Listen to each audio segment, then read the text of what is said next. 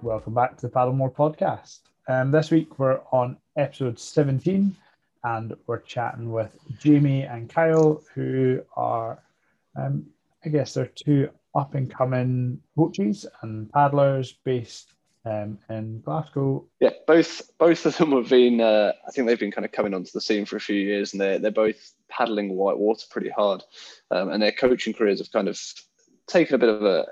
I wouldn't say a hit, but they've definitely taken a bit of a different angle um, to what they'd envisaged them taking thanks to the pandemic. And it was quite cool chatting to them about how they were kind of entering the outdoor industry and entering the, the coaching pathway um, in paddling during what is essentially a global lockdown. Yeah, absolutely. Really cool to chat to them and get an impression of their passion that they have for the sport. And uh, really exciting to see where they start to go over the next few years. But let's uh, let's get into the episode and hear from them.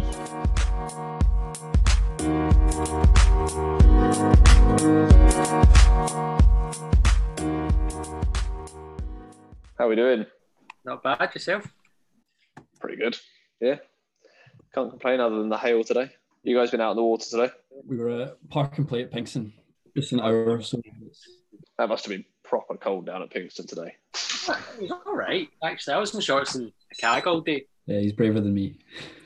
Cool. If we could just kick off uh, in in whatever order, uh, just a quick introduction: who you are, where you paddle, what you like to do in a boat, and all that sort of stuff. So, hi guys, my name's Kyle.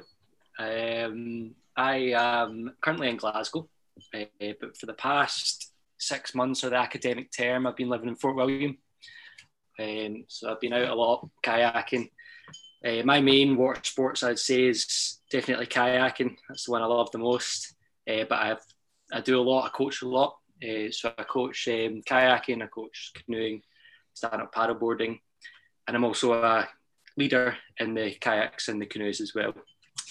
Uh, I wouldn't say I'm a I'm a big grade five paddler. I've I'm, I'm a, probably a grade comfortable in grade three and four uh, water, but I have ran my fair share of grade fives and some unsuccessful, some pretty well.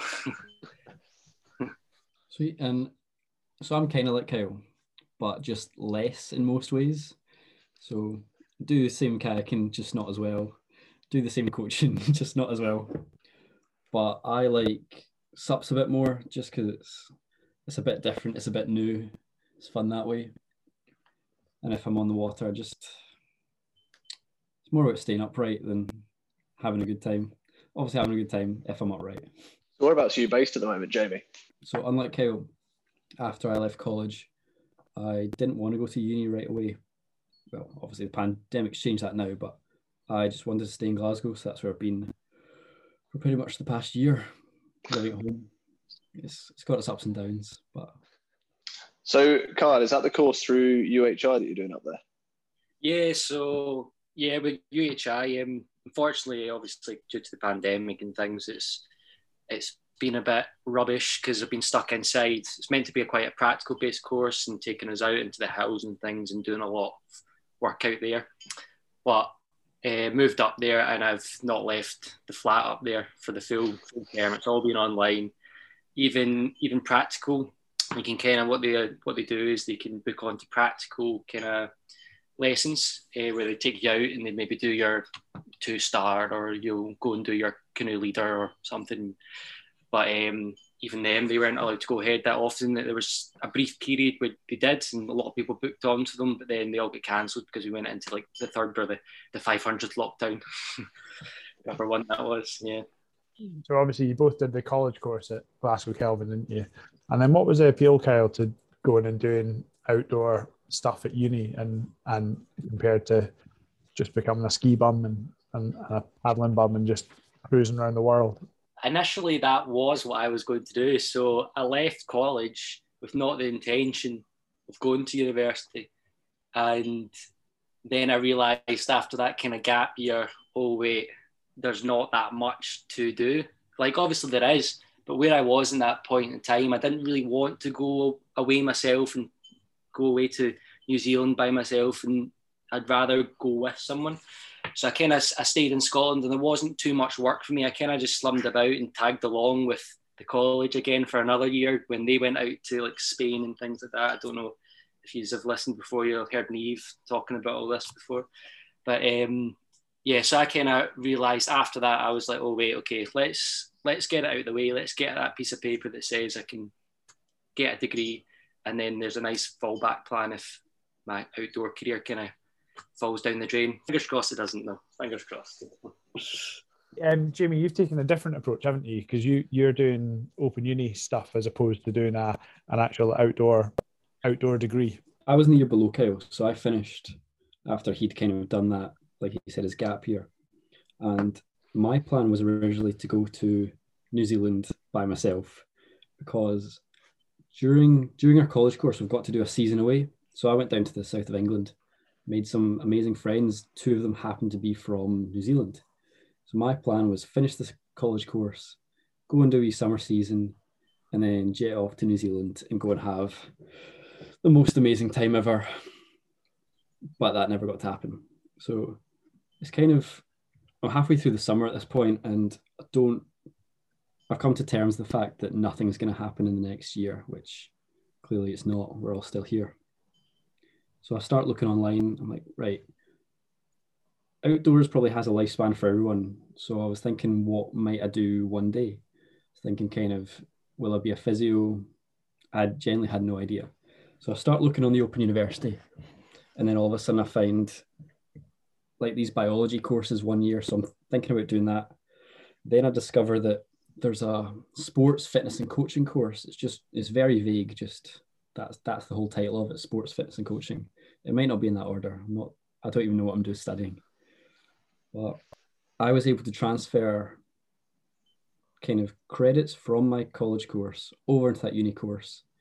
Gets me halfway through the year, halfway through second year. So now I've got a year and a half to go, get a degree, and it's not like I'm really doing anything else. So I probably would have gone to Fort William if I knew about the pandemic earlier, but it was kind of a last minute. Let's just let's just see what I can actually do with the next two years rather than just nothing really. Just because we've mentioned the Fort William degree a few times, if you could just give us a quick rundown, either of you, kind of a quick rundown for people that don't know what the what the degree is through UHI, that'd be that'd be wicked. Yeah, so with UHI, uh, so they've they've got loads of different campuses. Uh, I think I believe there's one in Inverness, there's one in Fort William, and I think there's one maybe Perth. I might be wrong saying that, but um, yeah, so the one that I go to is in Fort William, and you can choose between three different courses. There's the adventure education course, there's the performance coaching course, and there's the adventure tourism course.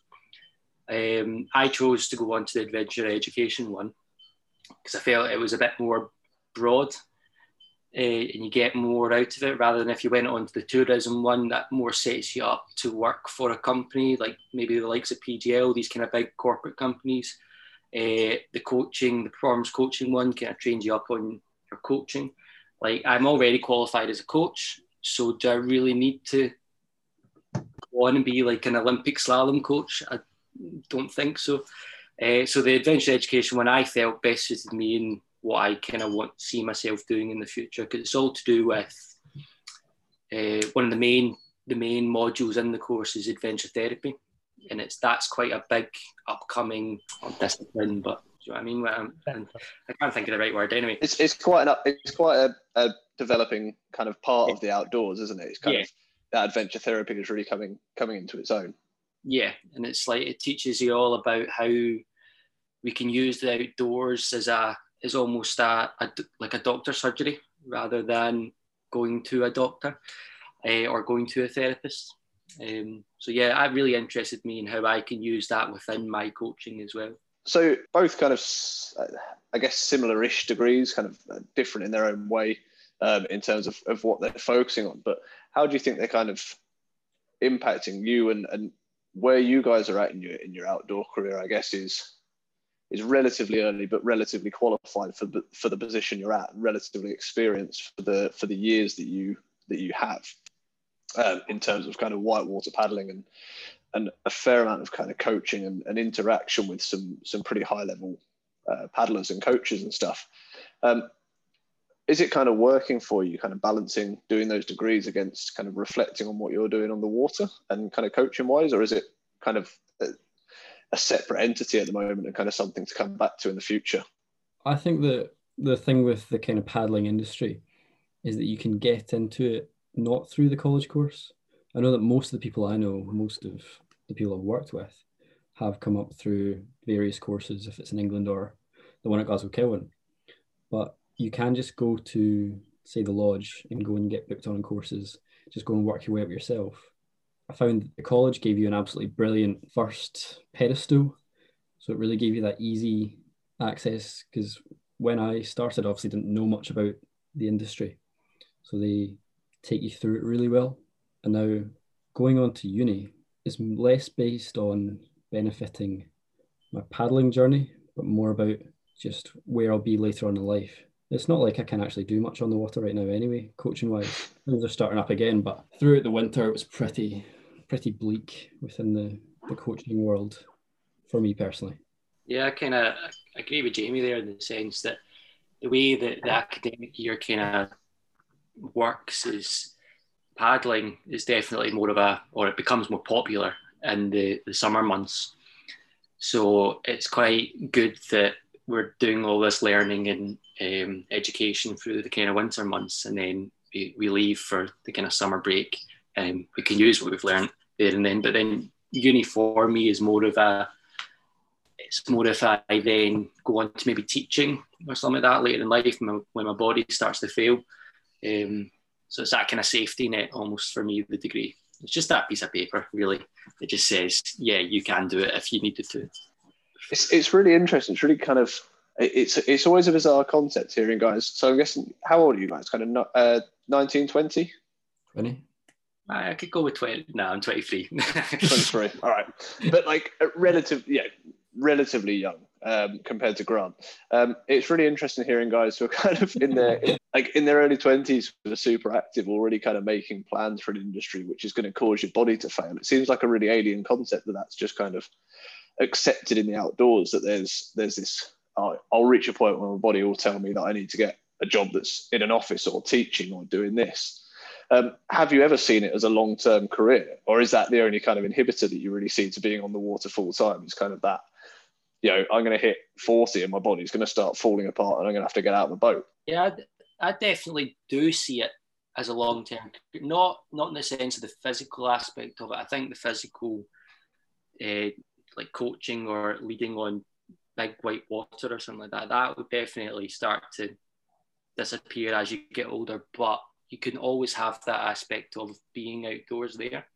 So maybe while you're young or young and fit, you're you're doing the big big water. But as you get older, you, the more knowledge you've learned, and then gonna take that into your coaching, maybe the flat water or taking it out on forest walks and things like that, or even starting your own business and be that man that or that sits at the top of the, the thing and just kind of plays with the pawns and tells people what to do.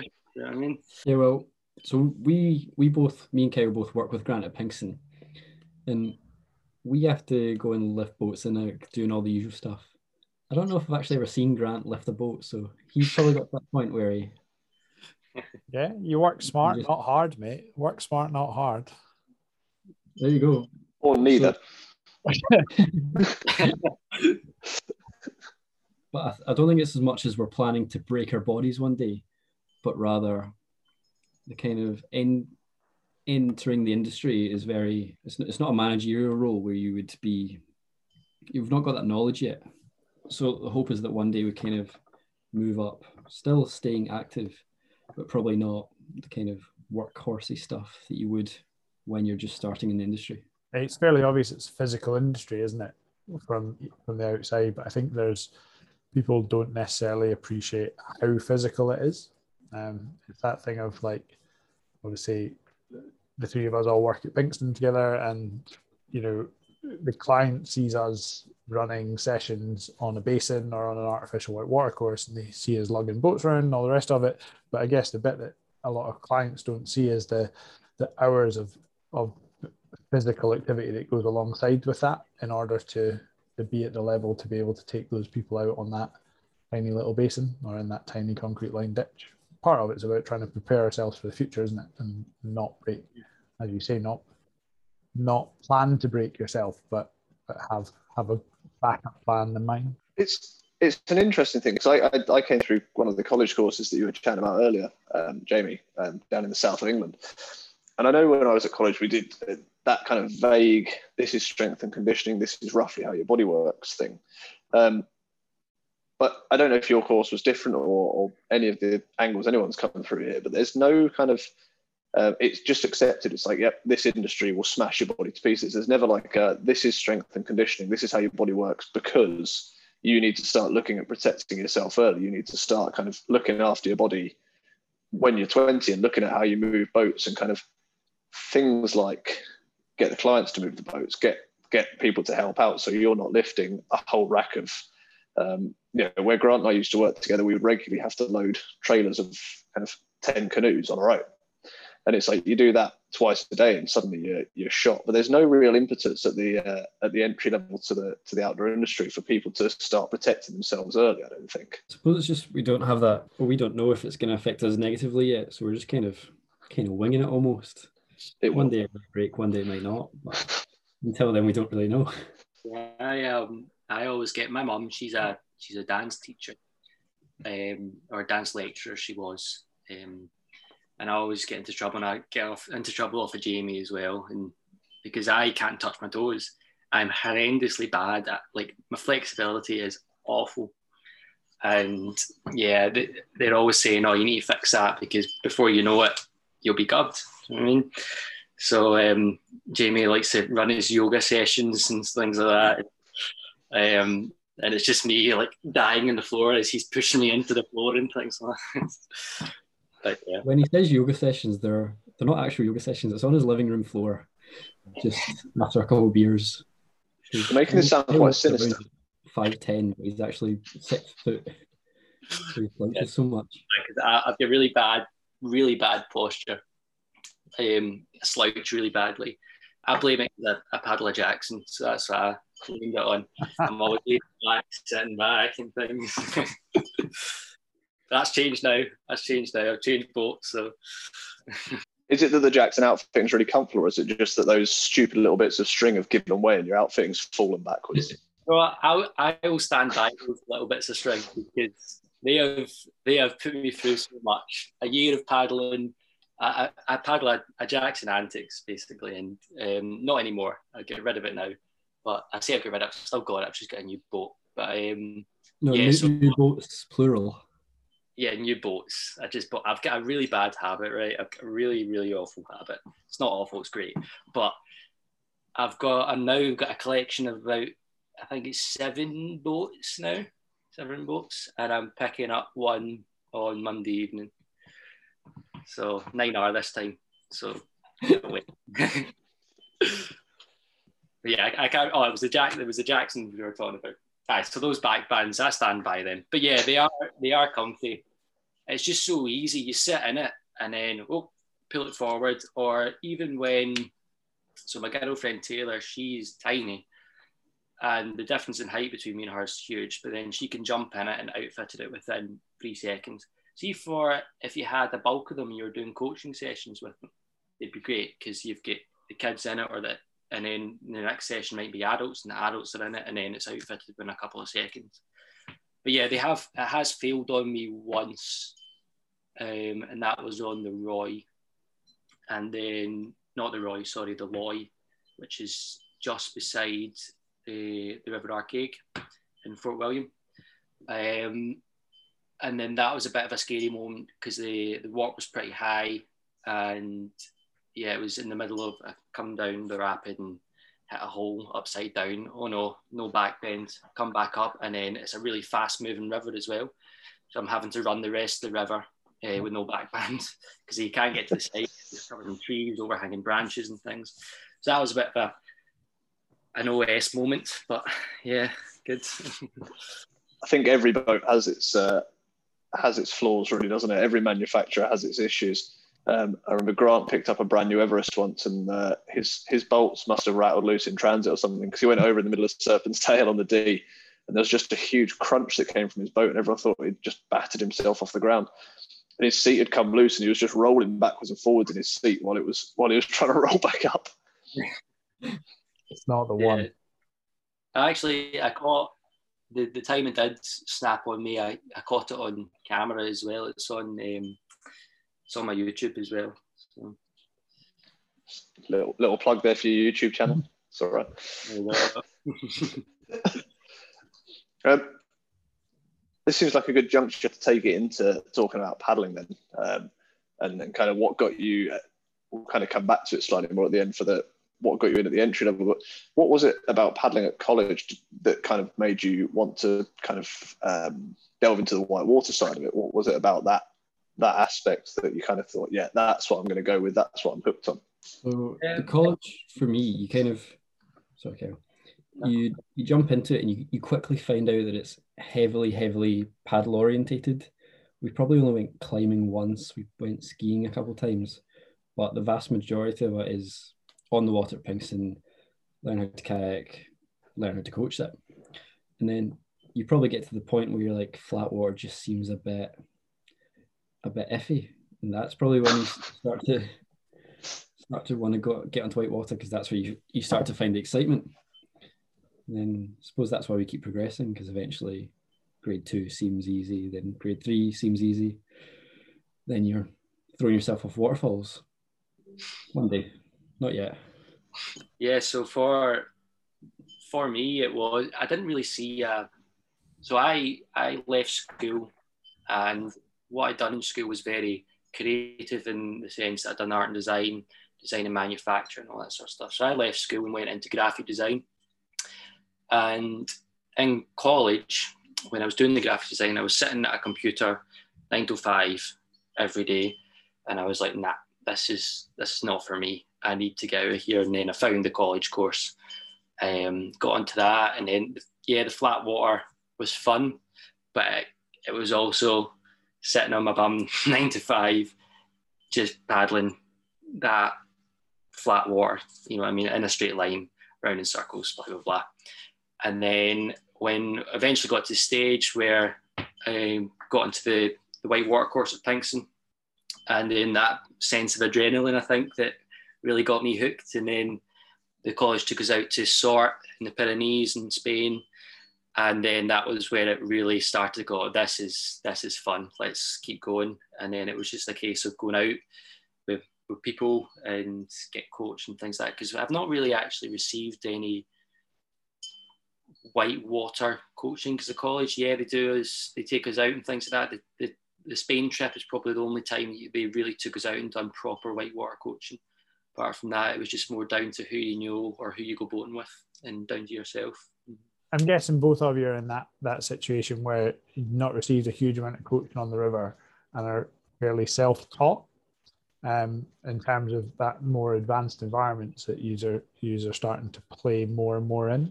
So, what what's your strategy been for getting better in those environments, or do you have a strategy? Is it just chuck yourself at it and hope for the best, or or have you kind of you know found a found a strategy that works for you to help you progress through that that that technical challenge that exists? Yeah, so for me, what I tend to do is kind of throw myself in the deep end.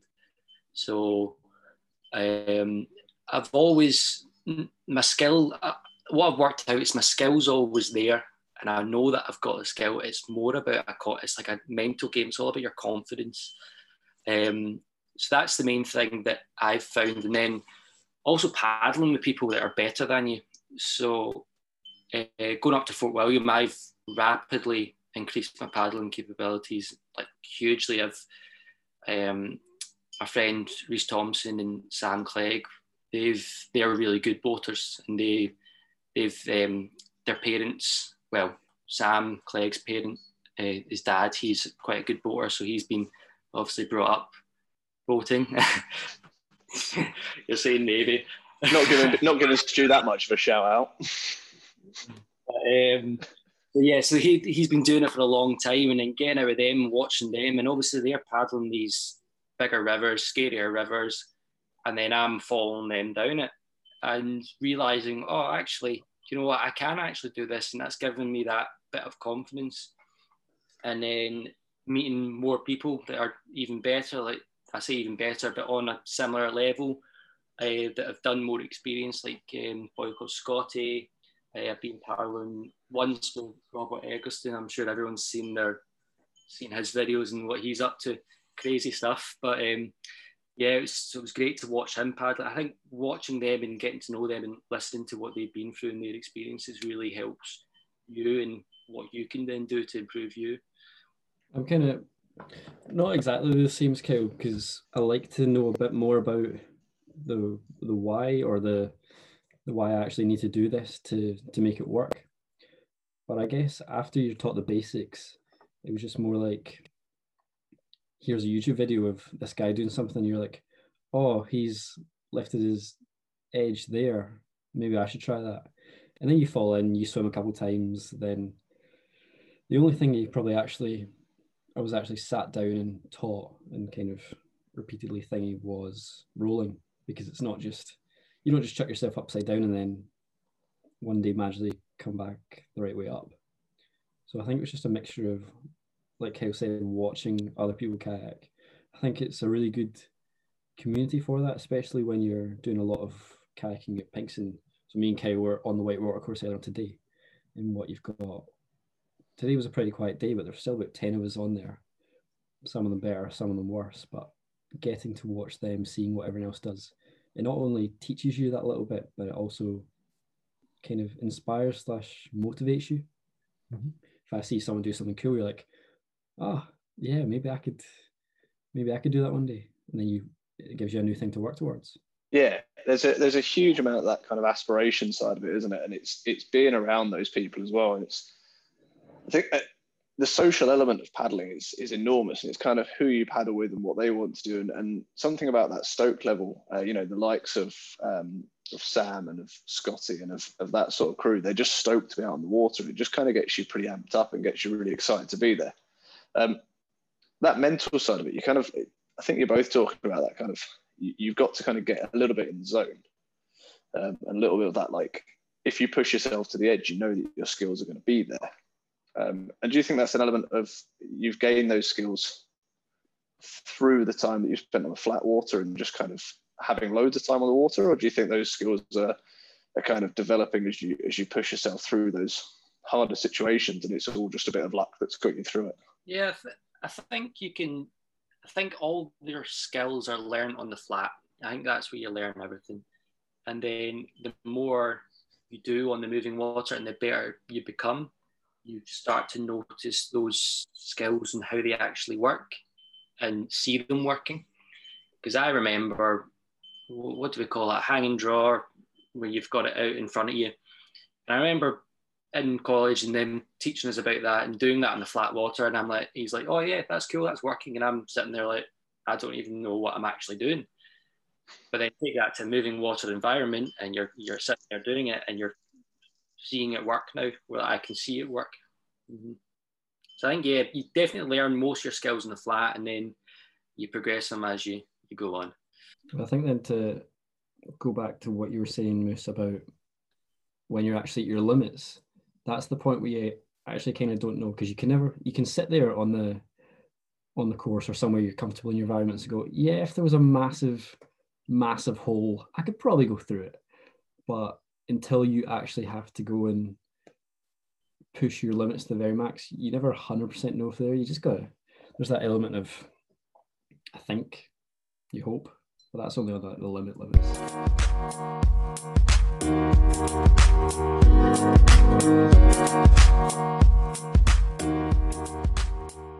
We're just going to interrupt the episode to remind you to buy our book. It's um, fifteen ninety nine and it's available in all good bookshops. Um, it's also available three days a week in person. If you're in the Glasgow area, you can pop down to Pinkston Watersport. You can buy it in person, which is quite exciting. If you've never never met us before, you can come and talk nonsense to us and buy a book. I haven't really got a lot to add to that, to be honest. Buy the book or break your legs. right then, back to the episode.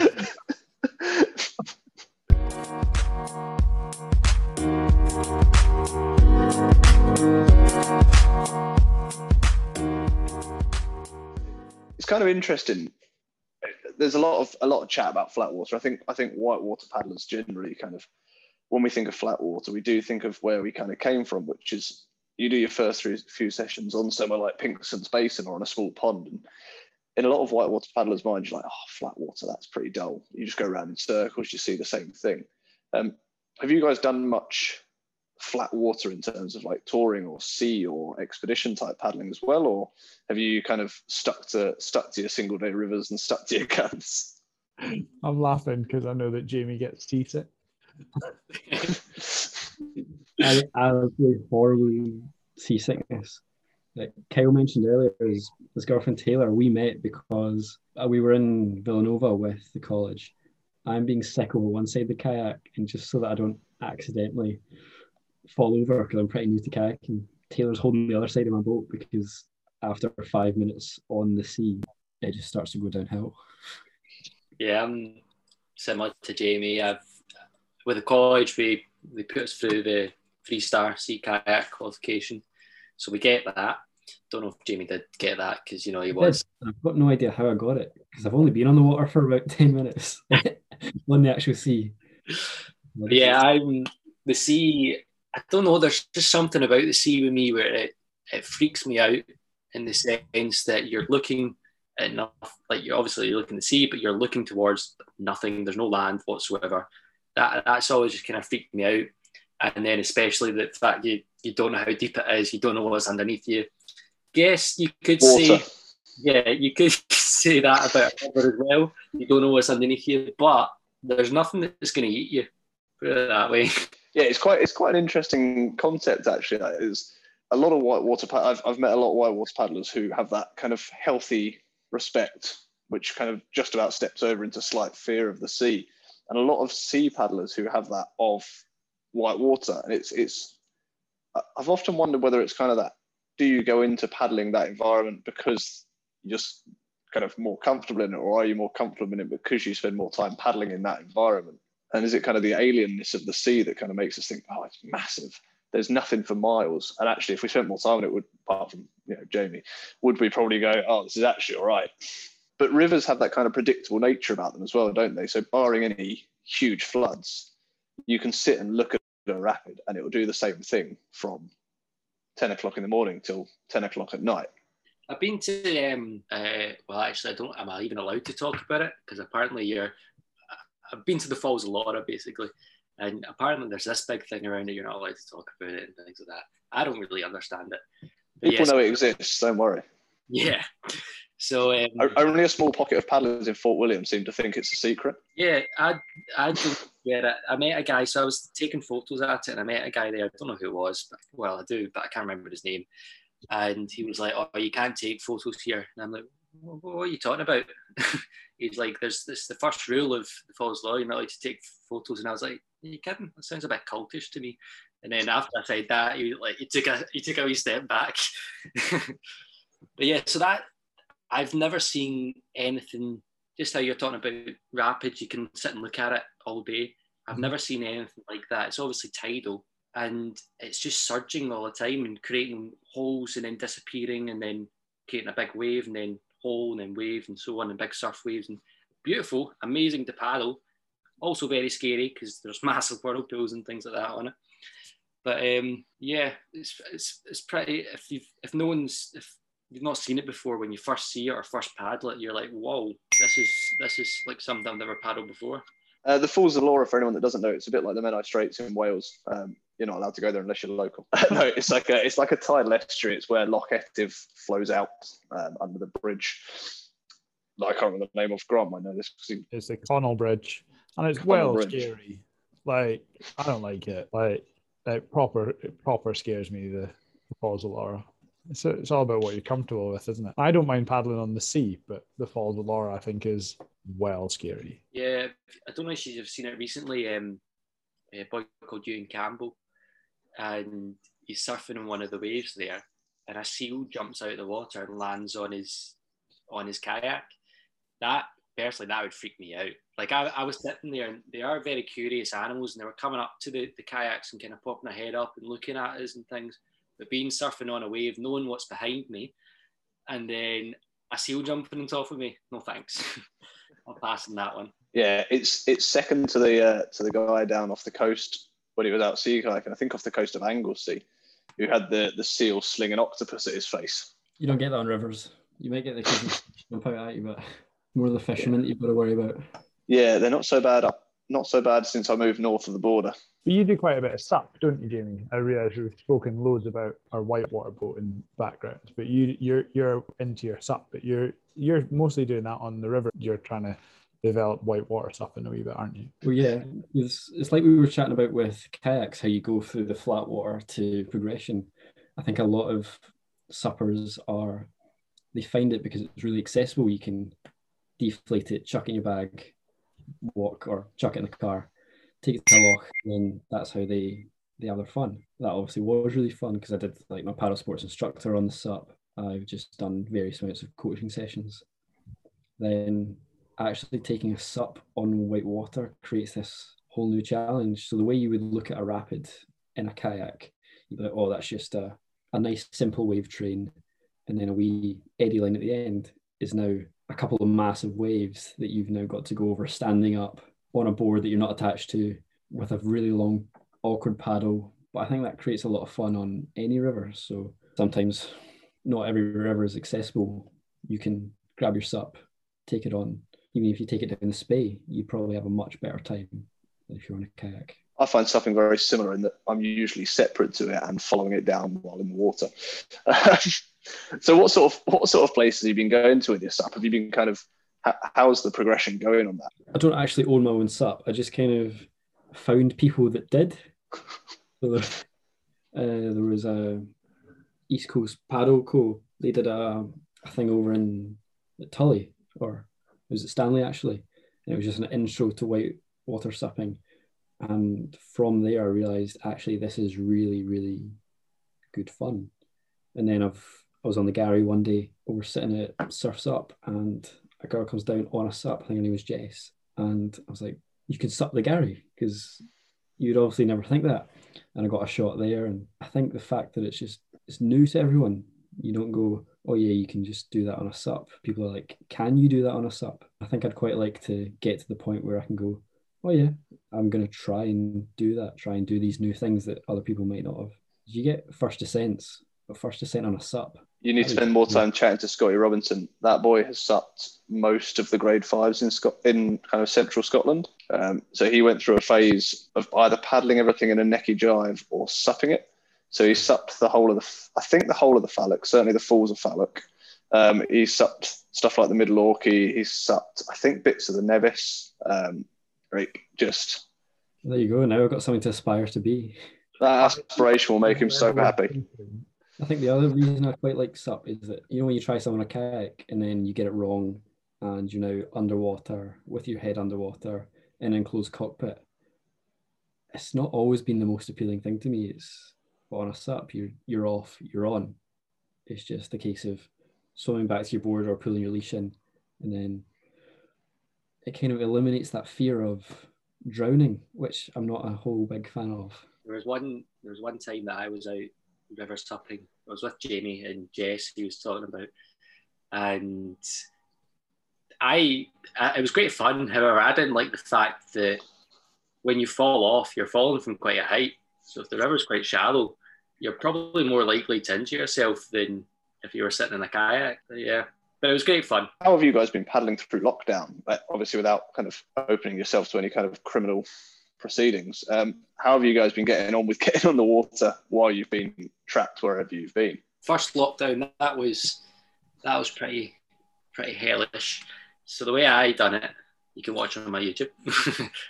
That's not on the YouTube actually; it's on the Facebook. But um, I actually built myself a pool, so we were getting loads of work done um, on our roof at the house, and the builders they left a um, a load of pallets, and I thought I was looking at it and I was like, I could build myself something cool here. So I, I, I built myself a square with the pallets, and then got a big tarpaulin and put the tarpaulin in it, filled it up with water, created a little platform that I could kind of skill launch off of and into the water so that was that's how I got through the first one, and then obviously travel restrictions um, kind of eased. I'll I'll let Jamie tell you about this story. But we went up to up to um, River Tay at Stanley, um, and that was a great day. I'll let I'll let Jamie tell you about that one.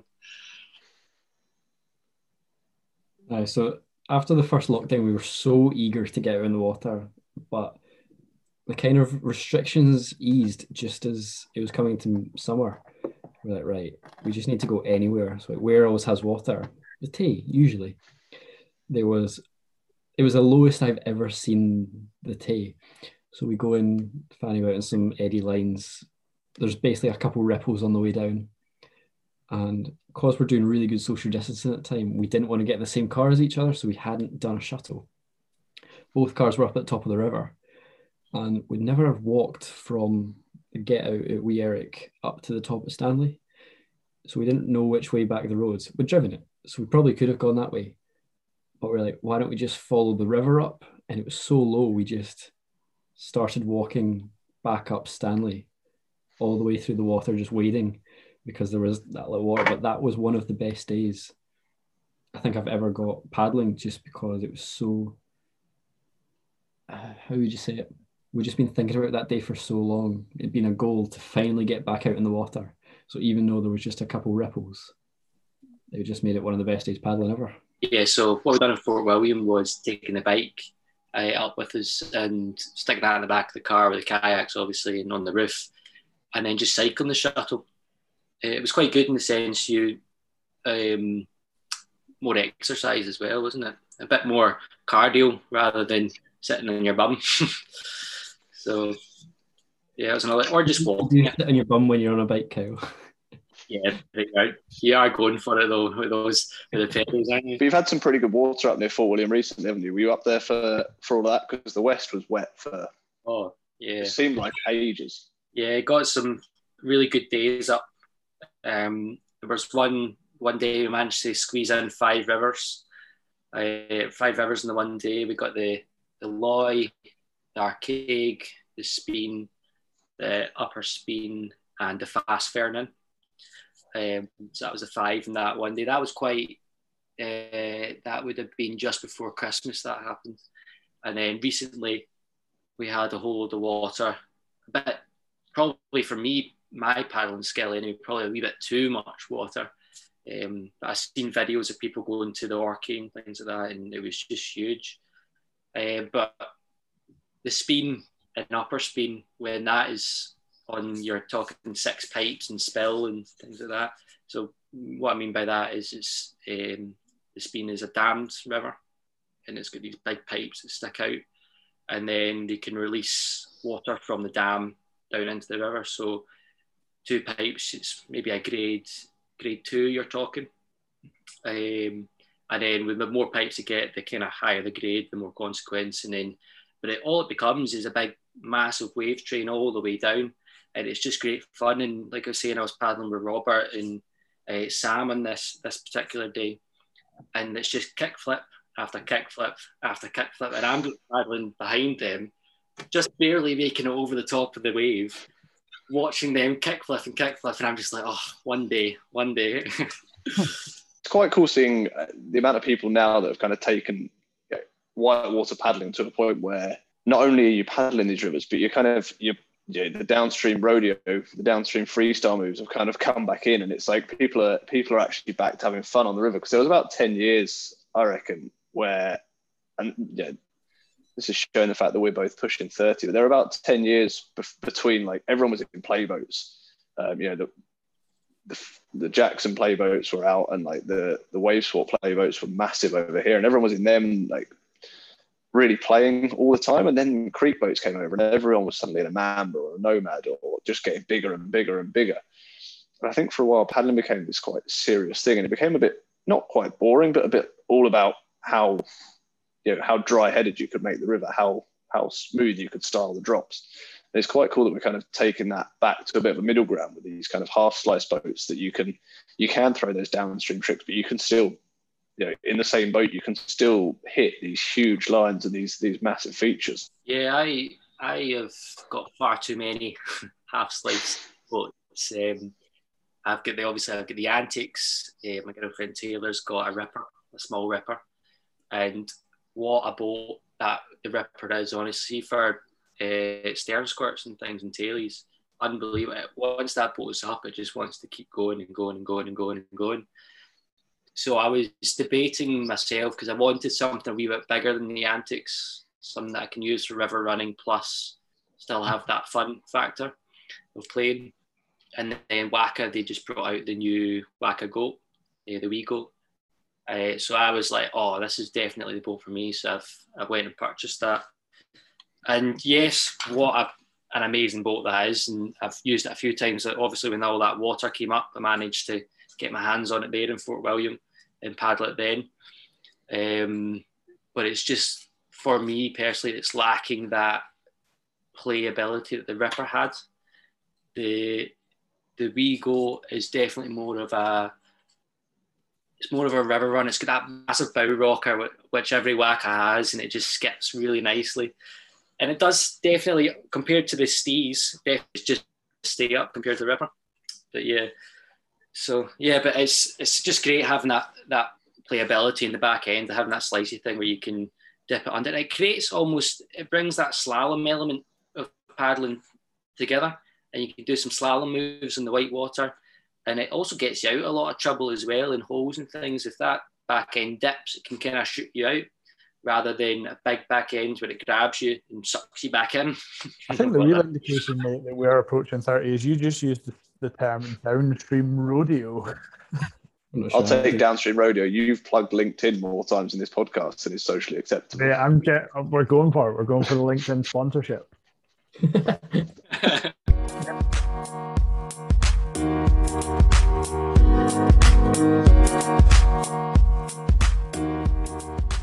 Kind of what first inspired you to to get in a boat? What first made you want to go paddling? Uh, well, I've got this really specific memory where it all kind of came from. And it was on holiday as a little as a kid. We would go to these activity centres, and everywhere you go as a kid, you're always really influenced by these people. But I've never gone anywhere. I've never seen anyone who was all so happy at what they were doing. Every all the instructors just looked like they were having the most amazing time. And probably a little 12, 13 year old me was just looking at these guys going, they they're doing something right. I d- I don't know what it is yet, but they're having a good time. They're with their mates and they're doing what they love. So then it always came at a thing like I want to do something exactly like this. It wasn't for ages I actually realized, oh, I can go and pursue this career. And that just kind of led me into where I am today.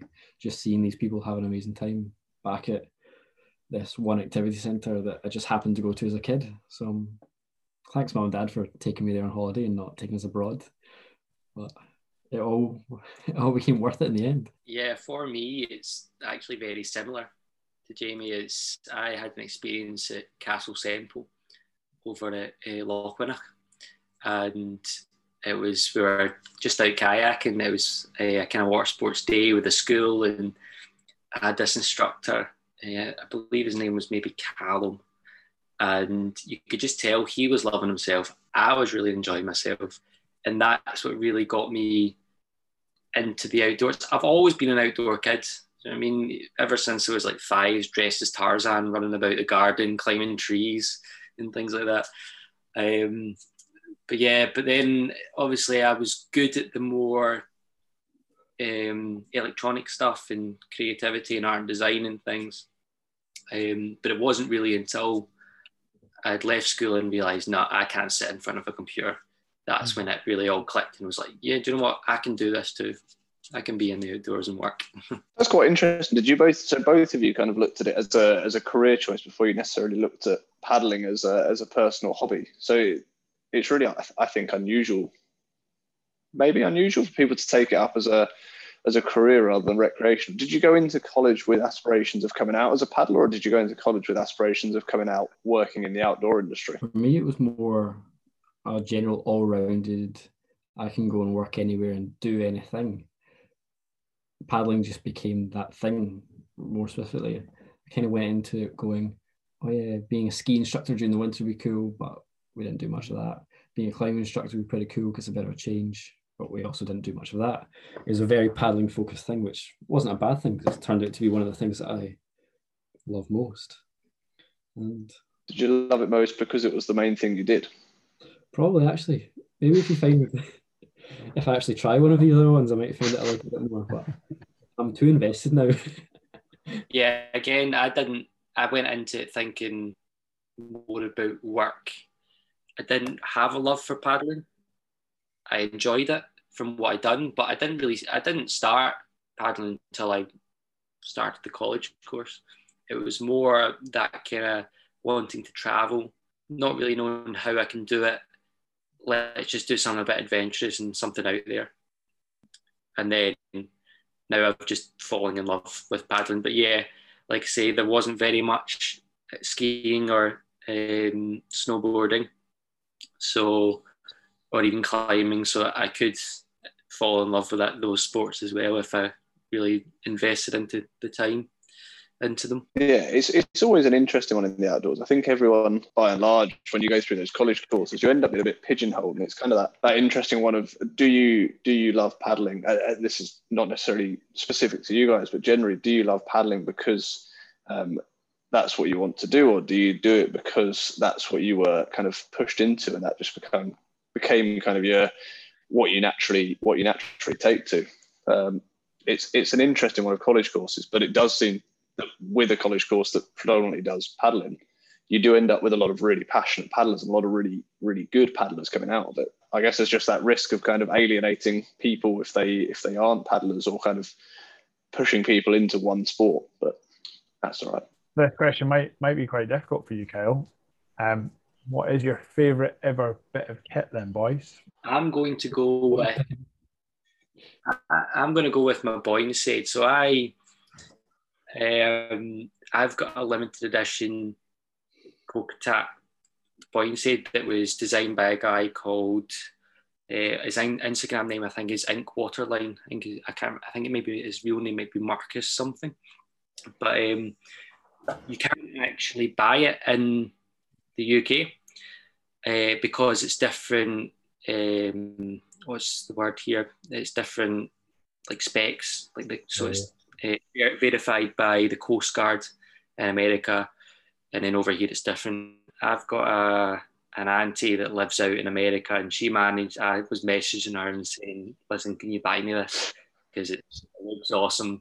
And then, can you send me over? She was like, "Yeah, that's absolutely fine."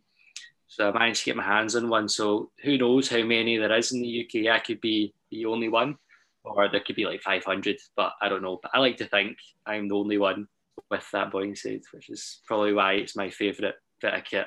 What about you, Jamie? Um, I have thought about this because obviously every, every time I watch the podcast, you kind of you answer the question yourself, and I always debate between a couple of things. But the one I've got to go for is my shorty cag with sleeves.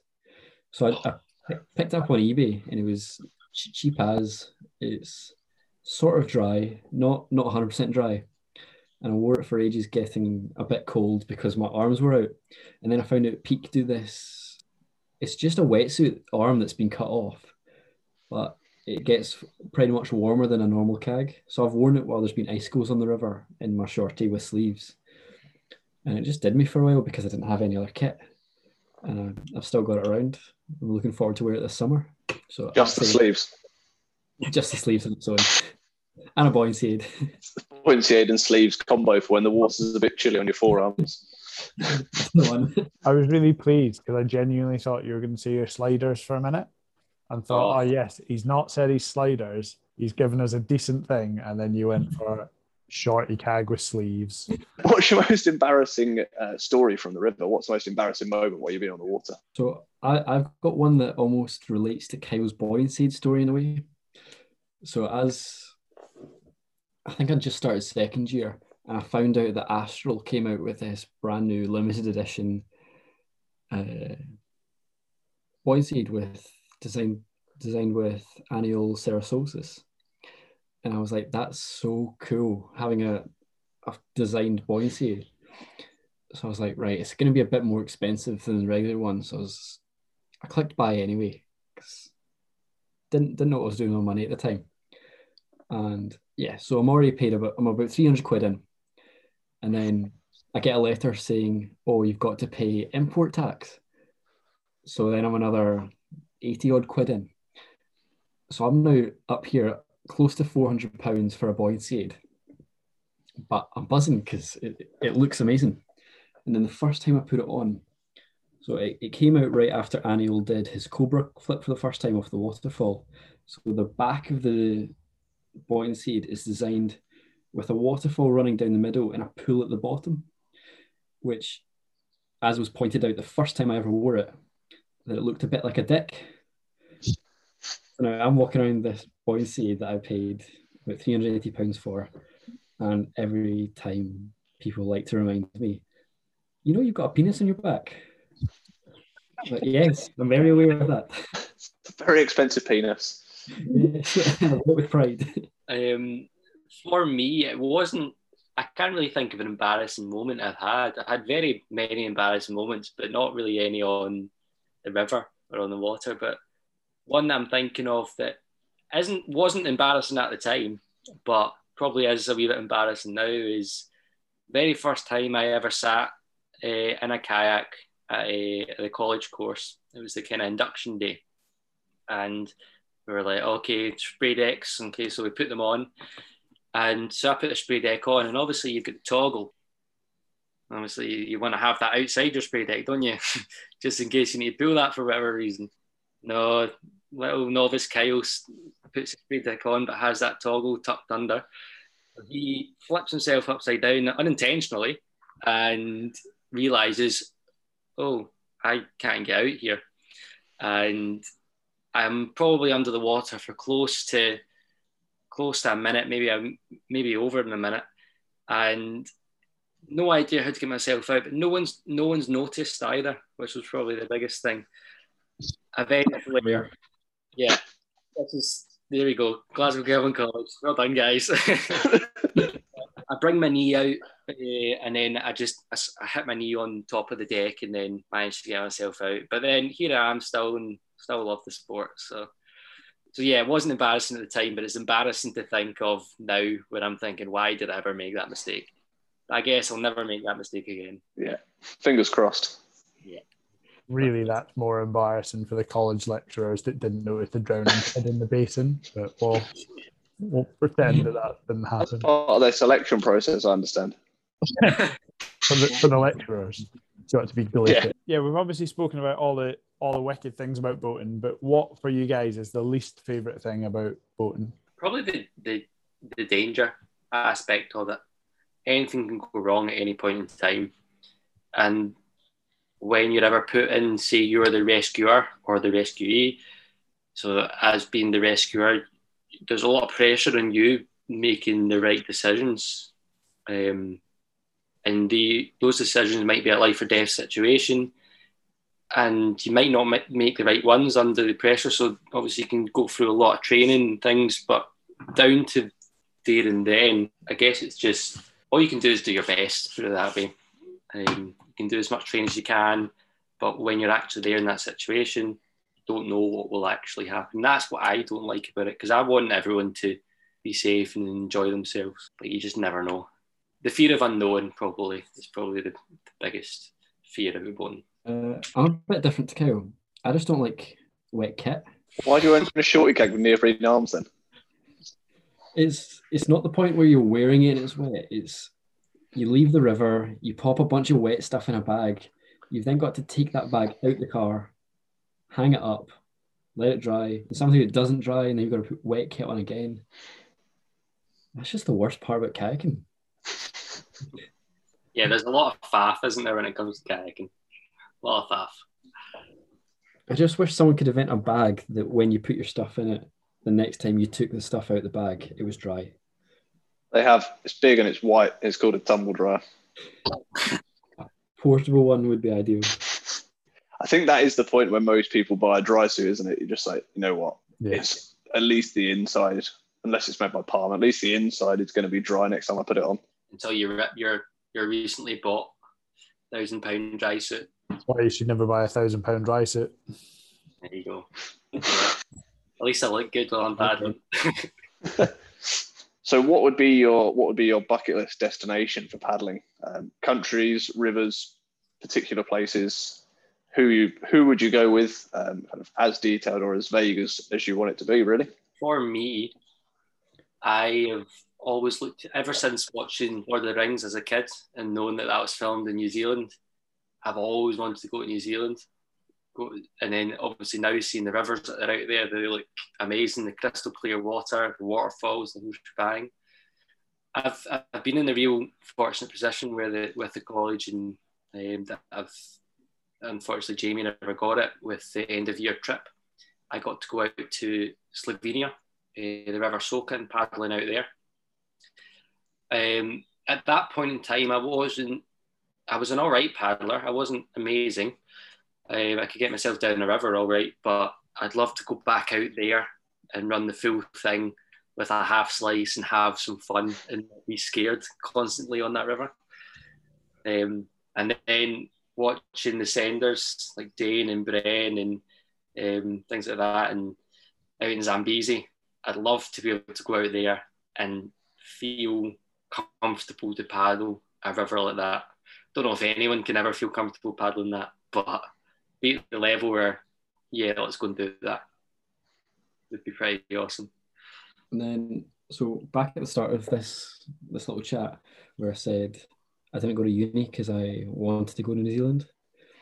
Uh, back when I worked for PGL, I made some amazing friends that live out there, and it's so it's less about going and hitting these amazing rivers, but rather in going out and paddling with Alex and Darian. Hi if you're watching. I'll make sure they watch now. but it's you, you do understand the podcasts are a listening platform, don't you? Yeah, they could subscribe to the Patreon and watch the video there. Plug for you guys. but it's so for me, it's less about where I paddle, but more just paddling with people that I've not been able to see for the past year because of the current circumstances and whatnot. It's it's a it's a really interesting point with going abroad and paddling in other countries. That dynamic, you go to these other countries because they've got world class rivers, but also you go to these other countries because you want to see the place. And actually, some of the coolest kind of international paddling that I've done is on the lower grade rivers because it's like you can actually see the places that you're paddling through and you can have a look around and you get to see these kind of these awesome views that you don't normally see and you get to interact with the locals that are using the river kind of on their day-to-day life and yeah you get the balance of that is kind of pushing the grade and having these these kind of wicked river trips, but also I think there's a lot to be said for for lower grade rivers on international trips and kind of chilling out and taking taking that time to kind of reflect on where you are. I suppose that's the joy about myself and Kyle being a little bit younger than you two. there's there's still there's still time as much as we're really eager to go out and paddle in all these. Are you saying there's no time for us? That's brutal. I'm 29 and apparently it's too late. I'm not saying it's too late. I'm just saying there is a little bit more time. There's a bit, a bit more freedom right now. Yeah. Hopefully it can be a, a case that there's many more adventures to come. Who knows when? Hopefully soon.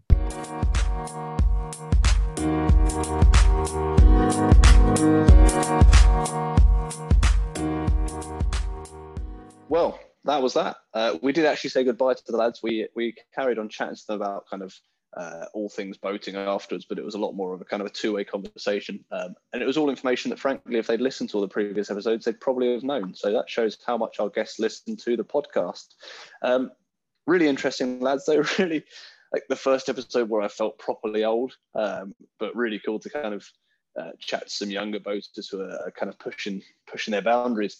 Um, if you want to check out more of what they're doing, uh, Jamie is jamandhiscam on Insta, um, and Kyle is kr.kylerodger on Instagram. Um, we'll put those links into the uh, show notes. Also, Kyle obviously has his YouTube channel that he mentioned about 15 times throughout the episode. So apparently, you've got to go and check that out.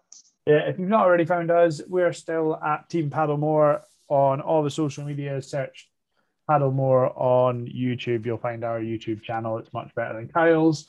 Um, and also worth joining the Paddlemore community page on Facebook, where we can have a bit more of a two-way conversation with us. Um, and it's just lovely to see what everyone's up to. And share a little bit of paddling love now that everyone's starting to get back out and play on the water. Um, yeah, we've got Patreon, as Jamie mentioned. You can actually watch this podcast and see our faces and um, If you really have nothing better to do with your time.